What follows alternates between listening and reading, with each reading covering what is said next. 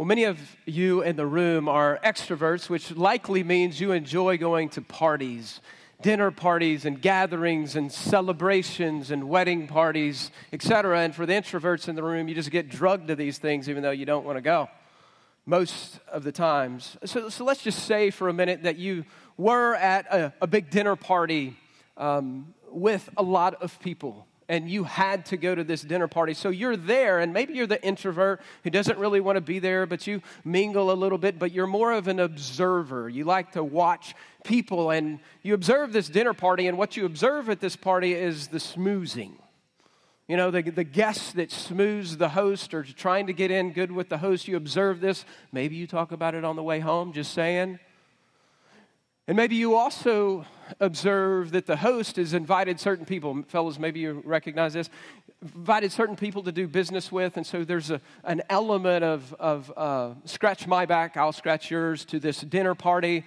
But there's something else that happens that often doesn't happen. Someone in the dinner party calls it out.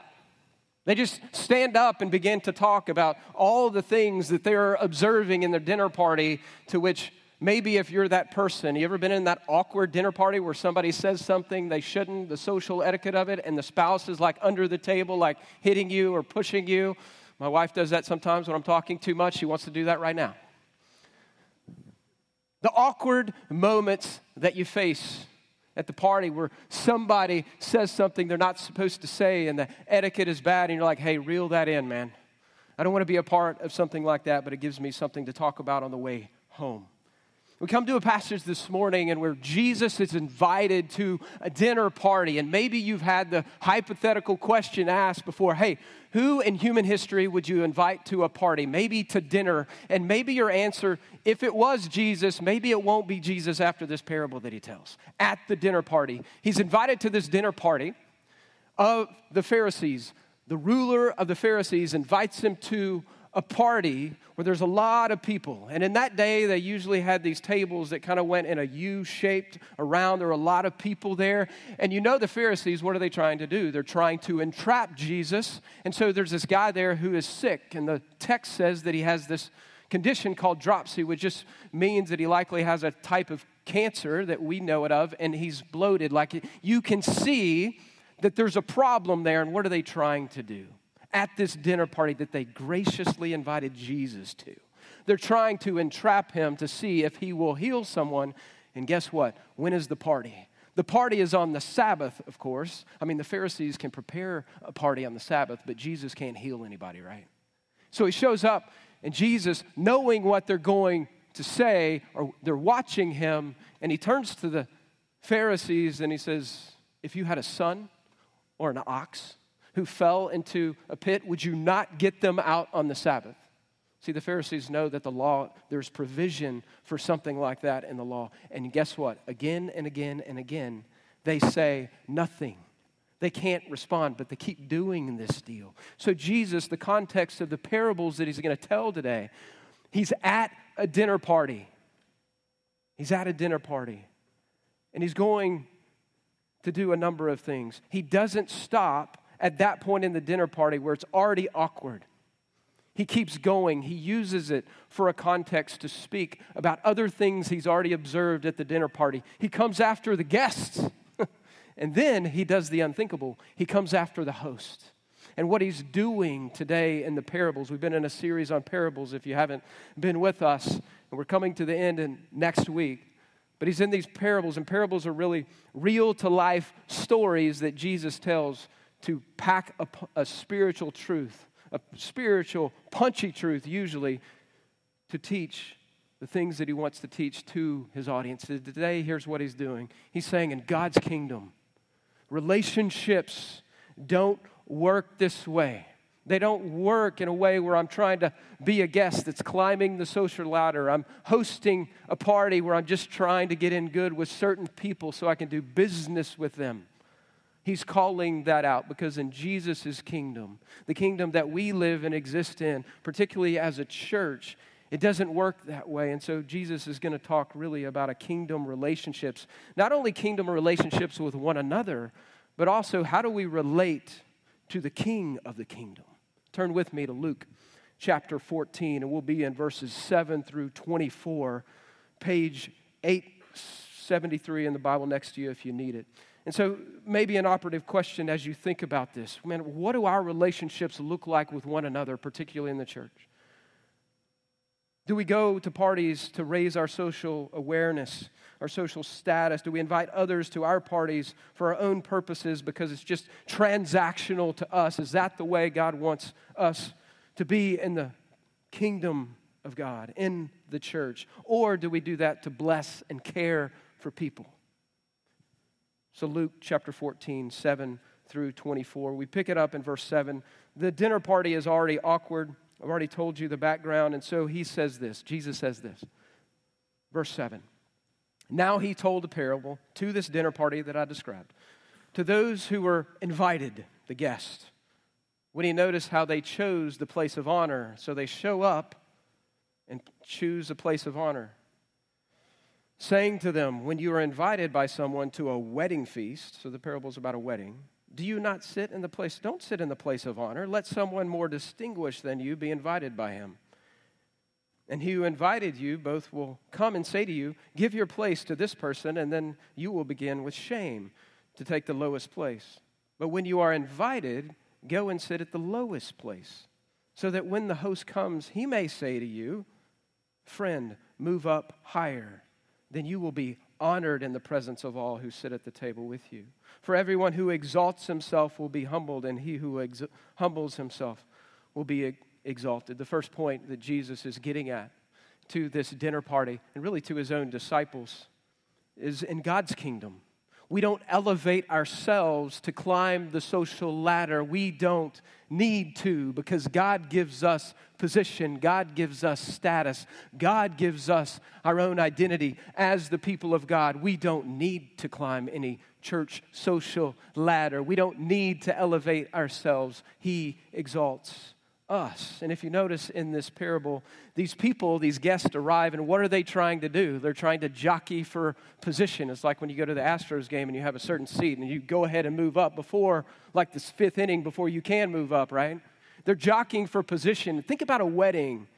Think about how that works at a wedding. So they, they want status. They want to be in this inner circle. They're using somebody's generosity for their own purposes and their own means. And what does Jesus say? It's just common sense, right? Jesus is giving some common sense, like proverbial wisdom here to help them not look shameful. Take the lesser seat and let them, let others exalt you. He's speaking into the idea of humility, isn't he? It's proverbial. If you actually go to the book of Proverbs in chapter 25, Solomon says this Don't put yourself forward in the king's presence or stand in the place of the great, for it's better to be told, Come up here, than you put lower in the presence of a noble. So we don't elevate ourselves in the kingdom of God. We don't need to. We don't, there's no need for climbing some church social ladder. The, the parable is a wedding. If you Google top things not to do at a wedding, like bad etiquette, you can find all kinds of things, can't you? Ladies, you know. I mean, what if a, a, a, woman who's not in the wedding, who's not the bride, and is not in the wedding party shows up in a white dress? What you thinking? And it's a really nice white dress. It's not a beach wedding, so you didn't get the invite and say everybody wear white. What do you think? You're out of line. Why are you bringing attention to yourself? And at weddings, everybody's got a story, right? You got a story from your own wedding. And people bringing attention to themselves. Maybe it's a bridesmaid, maybe it's a groomsman, maybe it's a mother of the bride, maybe it's a father of the bride, maybe it's somebody there that had too much. Bringing attention to themselves. I got a story. Can't say names because it's recorded. rehearsal dinner. Our rehearsal dinner. It went on. My family goes on about things. And it'd been, I don't know, an hour and a half. And it's probably started like 7.30. It's 9.30ish. And some, I'll just say this, somebody in my family, not hers, somebody in my family comes up to me with this look like, hey, and no lie, like we're Baptists, so we didn't have any alcohol at all. So people don't have an excuse for what they're saying, like they should be fine. And a guy in my family says, when is this going to be over, Seth? I got plans. I'm going dancing. And you know, in those moments, it's like, I just finished seminary. I'm supposed to be godly. And all I could do, y'all, all I could do is chuckle and walk away. I could just chuckle. If I had it to do over again, well, I don't know if I want to do it over again. But what I would probably say, amongst other things that I shouldn't say in that moment, is like, hey, you know what? Tomorrow when you show up to my wedding, you're not sitting in the front, you're sitting in the back. You're in timeout. All right? What I wanted to say that I didn't say was, this isn't about you. Can you just let it be? That's what Jesus is getting at. Don't do that. Don't be a bad guest. Don't make it about yourself. Don't make yourself the center of attention. When somebody else is in focus, have some humility. Isn't that what Paul says in the book of Philippians? That generally about our lives, don't just look out for your own interest, look out for the interest of others. Think about others more important than yourself. And if you need an example, Philippians, look at Jesus. He humbled himself. He humbled himself to the point of death on a cross. For you and for me, look at Jesus if you need the example of humility. Live humble lives. Don't exalt yourself to climb some social ladder. And I'll just ask you, and these are just diagnostic for you. I've been asking myself these things this week. Do you have to be the center of attention? Do you even know you need to be the center of attention? Maybe do you need to be the center of attention to move up some imaginary social church status pole that you think is driven by your performance and it's not? Man, if you think about life in a church, and are you, are you, are you there, for example, in, in your community group? We make a big deal about community groups here. We want you to be in the life of other people. I can promise you, if you're likely, if you're frustrated with your community group, there may be an, a diagnostic question you need to ask. Man, am I going here and being a participant here to get something or to give something? Because God's kingdom is different, isn't it? Like when we just go to get, what happens is if we're not giving and we just want, we don't have. But in God's kingdom, when we give ourselves away and we care for the needs of others and we make about it, we get, we receive from the Lord and from others. This is the way God's kingdom works. And so Jesus is just saying, man, kingdom living to this dinner party, kingdom living shouldn't look like this. It shouldn't look like this. You don't need this. It kind of you're kind of chasing your tail effectively anyway when you do that. I give you identity, I give you status, I give you position. It's mine to give. But look, he doesn't stop there. He digs into these heart motives of these guests at a dinner party, bad etiquette. But then he turns on the host, and you know the disciples are like probably punching him under the table. Just chill, man. But he doesn't. He keeps going. Look at it in verse 12. Look at verse 12 through 14. He, he comes into the heart motives of the host the Pharisees. He says also to the man who had invited him, who was that? If you look at 14, 1 and 2, it's the ruler of the Pharisees. Not just any Pharisees, the ruler of the Pharisees. When you give a dinner or a banquet, don't invite your friends or your brothers or your relatives or rich neighbors only, I think. It's hyperbole. Lest they also invite you in return and you be, what's the next word? Repaid. But when you give a feast, invite the poor, the crippled, the lame, the blind. What's the implication? Do they have a home? They don't. They have nothing to give you. And you will be blessed because they cannot repay you, for you will be repaid at the resurrection of the just. That's eternal blessing. Here's what I don't think Jesus is saying never invite your friends over. Right? I don't, I don't think that's what Jesus is saying, but he's getting at the heart motive of being inviting these kinds of people because they can repay. And that's the way the first century worked. It was like the patronage system. So here's what Jesus is saying. In God's kingdom, also, relationships are not simply a means to an end for us, they are not quid pro quo. They're not a favor for a favor. I invite you over, you invite me over, we do business, and so you scratch my back, I scratch yours. That's not how relationships with one another in the church and the kingdom of God ought to work. That's what he's saying to this dinner party. He's observing the motives of the host here, kind of platforming scheming, and who is invited becomes the most important thing because they're going to invite them back. I, I just hear uh, um, British drama um, master, what is it, master class theater, that music, Downton Abbey. Like, it's kind of that, the aristocracy. It's thick, isn't it? You watch it and you're like, man, they did a lot of dinner parties and things to make things happen for themselves. That's what we're talking about here. That's what Jesus is observing in this place. And what's interesting in Israel is that this was common among people, but when you think about the history of Israel, you think about the stranger coming to the home, and what is the culture? What's the kind of cultural mandate? It doesn't matter who they are. It doesn't matter if they're poor or rich or anything. You take care of them. So it really didn't even fit with the way Israel treated the stranger and the sojourner or people they didn't even know. They gave hospitality and generosity because God had been generous to them. And so he's calling this out. He observes this. It's kind of this litmus test that Jesus gives them. And just saying, are the only people in your life that you hang out with people that can repay you and give you something for something? That's what he's calling out. I'm surprised they didn't ask him to leave at that point, but he's still there. Generosity.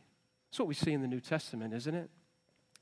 Because God, through Christ, has been generous to us, that we're generous, it overflows in our generosity to others. That we, we saw with, you think about Matthew, when he came to know Jesus, Levi, the tax collector. You know, one of the first things he does when he believes in Jesus, what does he do?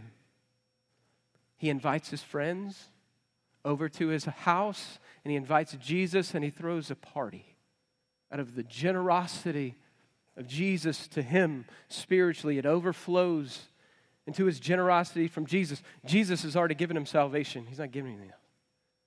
He's generous, and he wants his friends to know the generosity of Jesus. We see that in the New Testament when you come to the book of Acts and you see the early church and the church beginning. And it almost makes us uncomfortable as Americans who are individuals. I mean, they are sharing with one another, they are praising God, they're opening the Word of God and sharing it. And they're sharing their possessions and their land. Sometimes we lay over that government, and it's nothing to do with the government taking land. These are people in the community of faith saying, I will give to you because you have need. There is extravagant generosity from Christian to Christian, not because they can be repaid, but it's the love that Christ has shown them that they're showing one another. And that's a beautiful thing in the life of the church. It's something that I watch in this church all the time the generosity of one another. I don't see that in our church, praise God. I don't see hosts doing this. I don't see people coming to parties doing this. And that's a beautiful example of what it looks like to be the body of Christ. And I commend you. But we have to be careful in personal relationships, right? In the family of God, that it doesn't translate. Because many of us work in the business world, and that's just kind of the way it works, right? Like if you have to, if you're a salesman and you have to entertain people, like there is a favor for that's the way it works. In many of your jobs that you're entertaining, you're trying to get somebody's business, and that's fine. Many of your jobs involve those kinds of things, but man, if you bring that home to your spouse, how's that going to work for you? How's that working for you? And say, well, if you do this for me, I'll do this for you. That doesn't work in marriage. Blows marriages up. That doesn't work with your kids. That doesn't work with your friends. And it surely doesn't work in the family of God. I've watched it blow up churches. I've watched it blow up church leaderships. I've watched it blow up relationships because it's not rooted in the generosity of God, it's rooted in what I want. So, those are diagnostics for us, man. Do we invite folks into our world who we stand to gain little from? How are we doing with that? As a church, how are you doing that with relationships close to you? And I'd also say this as a church, we desire to live on mission, both individually and as a church, to reach into the needs of people in places that we can't reach, to support ministries. But I can promise you this I've watched it for 20 years. When churches, when the operative question of a church as it relates to mission is How does it benefit us? People don't do mission. They might throw some money at people, but they don't do mission. They don't care for the needs of others who can't repay them. May it never be of our church. It's not, praise God. But may it never be of our church that we're just out for our own benefit. We want to be people on mission to meet the spiritual needs of people who don't know Jesus, not because we need something in return or a pat on the back, but because we love Jesus and we want people to know him. So Jesus makes this dinner party awkward. And in verse 15, look at it. In verse 15, there's a dude that stands up and he's trying to change the subject. He's the peacemaker. What he says would be the equivalent of us in the middle of that awkward situation saying, How's the weather, everybody? Verse 15, he changes the subject. Guy stands up, awkward moment, changes the subject. When one of those who's reclined at the table with him heard these things, verse 15, he said to him, Blessed is everyone who will eat bread in the kingdom of God. What he's saying is, I know we're arguing here and this is a tension point, but guess what? We're all going to be in heaven one day at the marriage supper of the Lamb, so everything's cool. Kumbaya, man. That's what he's doing here. Little does he know that Jesus is going to use his statement and keep going. It's as if Jesus is saying, I'm glad you said that. Listen to this. See, first century Jews thought that if they were Jews, that one day in heaven, when they die, one day in heaven, all Jews, would just be Jews, all Jews would be in heaven celebrating at the wedding supper of the Lamb, the great banquet. This is a dinner party, the great banquet at the end of time when we're all together. It's all Jews. And Jesus said, Well, I'm glad you brought that up. Let me tell you about that. And he tells another parable at this dinner party. Awkward. And he says this but he said to him, so he turns to the guy who's trying to make peace. A man once gave a great banquet and invited many. And at the time for this banquet, he sent his servant to say to those who had been invited, Come, for everything is now ready. But they all alike began to make excuses. The first said to him, I have bought a field and I must go out to see it. Please have me excused. And another said, I have bought five yokes of oxen, and I may examine them. Please have me excuse me, and I'm not coming. And another said, I have married a wife, and therefore I can't come. So the servant came and reported these things to the master. And the master of the house became angry and said to his servant, Go out quickly to the streets and the lanes of the city and bring in who? The poor, the cripple, the blind, and the lame. And the servant said, Sir, what you commanded has been done. I love this phrase. Look at it and still there is room. There's room for the great banquet. And the master said to the servant, Go out to the highways and the hedges far out, away from Israel, and compel, meaning persuade people to come in, that my house may be filled. For I tell you, none of those men who were invited shall taste my banquet. What is Jesus saying? Let me give you the big picture. Jesus is saying that the invited guests are Israel. And Israel, for the most part, is going to reject the invitation that is theirs. And they're going to make all kinds of excuses because other things are too valuable to them. And this is God's plan all along, just so you know. It's always God, been God's plan. He says, Well, take the people in Israel that are crippled and lame and let them come in.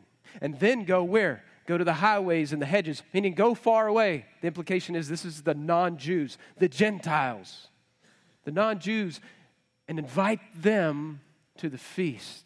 Invite them to this great banquet so that my house will be filled. You see, the desire of the Father to bring people in to his house and his kingdom. Here is your point. Hear this. In God's kingdom, God's generosity, it's his generosity that fills his house with undeserving guests.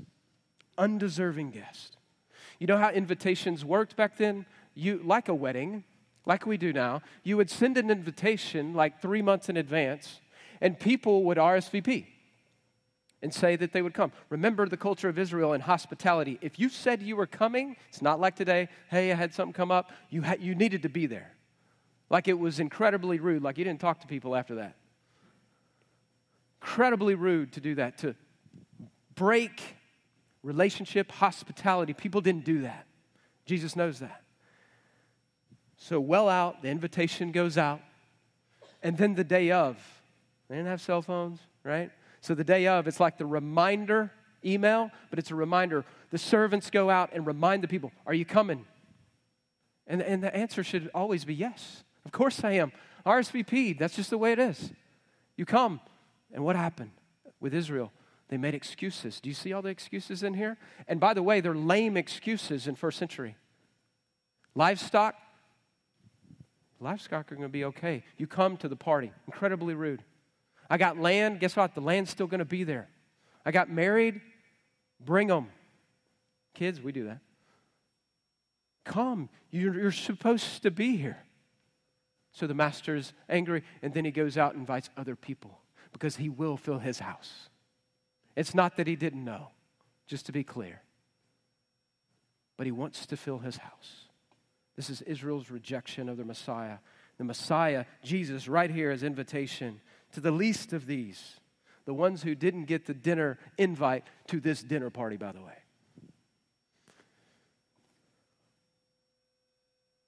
This points, what Jesus is pointing to, is at the end of time, when you get to Revelation chapter 19, what do you see?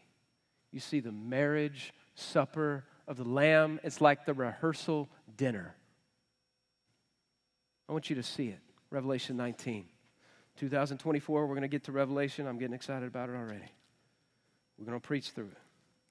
Revelation 19. God's word says this in verse 6, 19. Then I heard what seemed to be the voice of a great multitude, like the roar of many waters and like the sound of mighty peals of thunder crying out. These are the saints, these are believers who know Jesus. Hallelujah. For the Lord our God Almighty reigns. Let us rejoice and exult and give him glory. Sorry, when in, in heaven, that's what we're going to be doing. We're going to be singing the glory of Christ. For the marriage supper of the Lamb has come, and the bride has made herself ready. That's the church. That's God's people. It was granted for her to clothe herself with fine linen, bright and pure. For the fine linen is the righteous deeds of the saints. And the angel said to me, Write this Blessed are those who are invited, catch it, who are invited to the marriage supper of the Lamb. That's what Jesus is pointing to. But it's kind of like the rehearsal dinner because you get to chapter 21 and you see the new heavens and the new earth. And so this is the wedding. There's a rehearsal dinner. This is the wedding. 21, 1 through 6. Look at it. Then I saw a new heaven and a new earth. For the first heaven and the first earth passed away, the sea was no more, and I saw a holy city, New Jerusalem, coming down out of heaven from God. Check this out prepared as a bride, adorned for her husband. This is God. This is the church and God. And I heard a loud voice from the throne saying, Behold, the dwelling place of God is with man. Not only is there a marriage, this is our home as believers. This is our home. This is where we will be. and he will dwell amongst them, and they will be his people. And God himself will be with them as their God. He will wipe away every tear from their eyes, and death shall be no more, neither shall there be mourning and crying or pain. Think about life, for the former things have passed away. You see, in God's kingdom, he generously fills his house with undeserving guests like you and like me. He even fills it with formerly religious people that had it all figured out, that were jockeying for position. And he also gives it to the people that know their need. He gives it to all. The invitation is to all. When we think about home, because that's effectively what we're saying, we're saying that our eternal home is heaven, and Jesus is extending invitation to all to this eternal home, and yet people reject him. They turn the invitation down. No thanks. I want you to think about your home. Like home is where the heart is. That was what we say. We say all kinds of things about our home. We, we need to make a house our home. A home isn't just a place where we lay our head. When we come back from a vacation or being away, we can't wait to be home. We can't l- wait to sleep in our own bed. This is home. It's not simply a utilitarian place, is it? I hope it's not, where we sleep. It's meant to be a place of rest. It's meant to be a place of rejuvenation, recharge, res- restoration. It's meant to be a shelter from the storm. It's meant to be a place of peace and of refuge. It's not always that, is it? I mean, we post on social media all the beautiful things. It's not always that, this side of heaven. It's not always peaceful. It's not always without conflict, without trouble, but we long for that, don't we? That's what we want. That's what heaven is for us. This is the invitation of Jesus to all. We long for home, a place of eternal peace and comfort and warmth and nourishment. There's a, a beautiful truth about that as it relates to the believer and our eternal home. Catch this one day, the generous heavenly host takes you and me, the undeserving guest, and fills his heavenly house and feeds his guests with that which will satisfy. These are guests that are no longer jockeying for position and power or anything. Enjoy his presence. Why can we do that? Why is that the hope and the secure hope for the believer? Let me tell you why. Because the Lamb was slain. The Lamb was slain, and he took our sins upon himself and sacrificed for you and for me the final sacrifice for sin. Do you know the Lamb of God who takes away your sins that you might have a heavenly home one day and dwell with him and be with him? One of the notes of the text that you got to catch, and I just want to share this in the end here. The note of the text is this it's Jesus. Jesus is the one in the parable inviting guests to his own banquet. So here's the question, and it's your takeaway. What have you done with the invitation of Jesus? What have you done with that invitation? He invites you, he bids you to come. Is there no response? I'm doing my own thing. Or is it just a flat out no? I've got better things to do. I've got more valuable things in my life to, to engage in and participate in. Or maybe it's maybe, which is still an answer. Or maybe it's yes. I hope it's yes. If we were Southern Baptists, we'd do an invitation right now and sing just as I am. We're not. But He invites you. He invites you to come, to know Him, to be forgiven, and to have a secure home in heaven someday when you die. That you will be with Him and all the pettiness of the things that we try to pursue here will fade away. Let me pray.